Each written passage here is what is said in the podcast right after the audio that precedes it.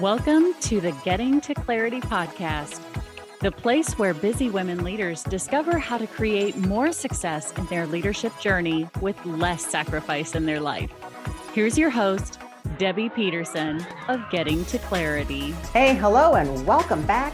I am Debbie Peterson of Getting to Clarity, and this is another episode of the Getting to Clarity show. This is the place where busy leaders come to get the self leadership tools that they need to create more success in their leadership with less sacrifice in their life and what is most important to them. So I'm so glad you're here today. Stay tuned. We are talking about how to create a sense of purpose at work and why you should. It's very important. So, a sense of purpose at work is something that a lot of people overlook. They just show up and they do what they need to do. They collect their paycheck and they're out of there.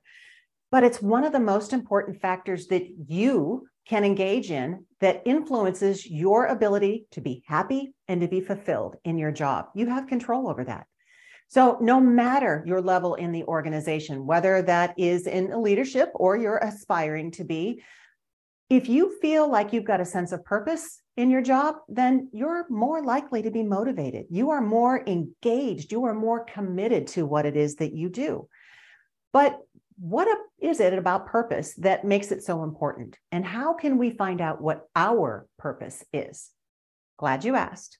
So, first of all, it's important to understand that purpose is not the same thing as the tasks that make up your role, your responsibilities. And while our job duties and responsibilities are important, they're very different from our purpose. So, how are they different? Well, first of all, purpose is about the bigger picture. It's about how our work fits into the larger scheme of our life and the things that are important to us. Purpose is about things that are greater than us.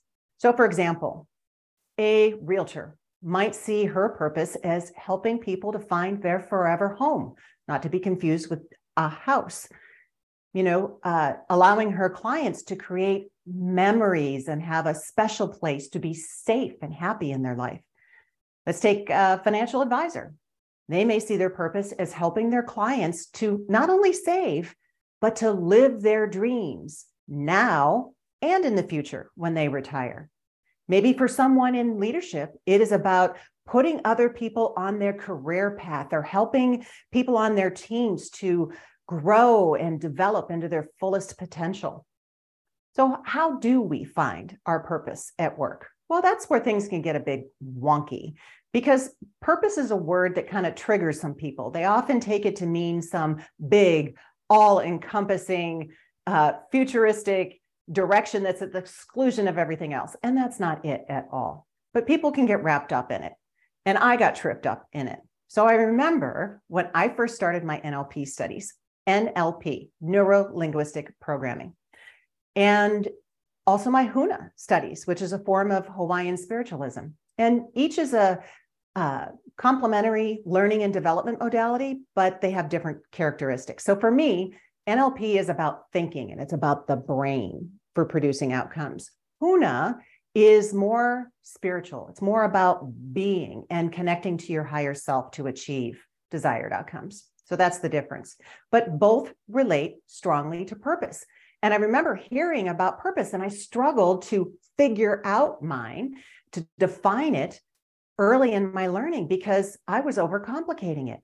I was trying to make it this big thing and it's not, it's simple. And I don't want complicated for you. So I want to give you some, some suggestions to make it simple for you as well. So, number one, start about thinking what matters to you. So, what matters to you most and what are you passionate about? Start digging there a little bit, get some answers around that.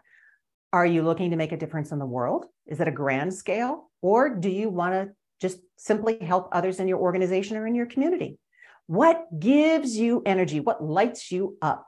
What do you enjoy? What are you naturally good at that you don't even have to think twice about doing? Although those are simple questions, this is where the you know you start mining the gold because there are some breadcrumbs in there not to mix metaphors but that you know that's where the juice is third metaphor sorry so my purpose for instance is to help women and emerging leaders create more success in their work with less sacrifice in their lives. It is helping them to keep what's important in the forefront while realizing their potential. That's it. It's not the how you do it, but it's what it is. So once you have a clear idea of your purpose, number three, you can look for ways to align your work with that purpose. Sorry, number two. This might mean finding a job that aligns with your values and your goals, finding a way to infuse your current position with a greater sense of your purpose. So, for example, if your purpose is to help others through adversity, um, you might volunteer your time outside of work to organizations that align with that goal because it's not always possible to put purpose strictly into the work, but you've got to put it into you as a person because then you bring that energy to work as well. Or if your purpose is to contribute to your company's success in a significant way because the company is just that aligned with your purpose, then look for ways to take on uh, bigger opportunities and additional responsibilities or projects that will help you meet that goal. Number three, be open to what shows up because once you start moving towards purpose, things start showing up. So when you start identifying your purpose and putting action toward living it, okay, it is something you see that can't be unseen. It plants a seed in your mind that says, This is what I want to find. And it aligns your focus, gives you clarity to bring you more opportunities to move in that direction. So having a purpose in your work isn't a one and done, it's not a check mark. It's a journey to always uncover more about it. Never in my wildest dreams did I think I would become a keynote speaker. I didn't think that was part of my path. I'm an introvert, for goodness sake. But speaking at conferences is a much bigger way for me to help other people think differently about themselves, about their potential and how to achieve it. It is a bigger way for me to help more people. It is just one of the vehicles through which my purpose is expressed. So, regardless of your purpose, it's important to remember that it can be a powerful driving force at work. It allows you to focus on what's most important to you. And it is daily encouragement, daily motivation for you to show up as your highest and best self, because after all, that's what you were put on this planet for.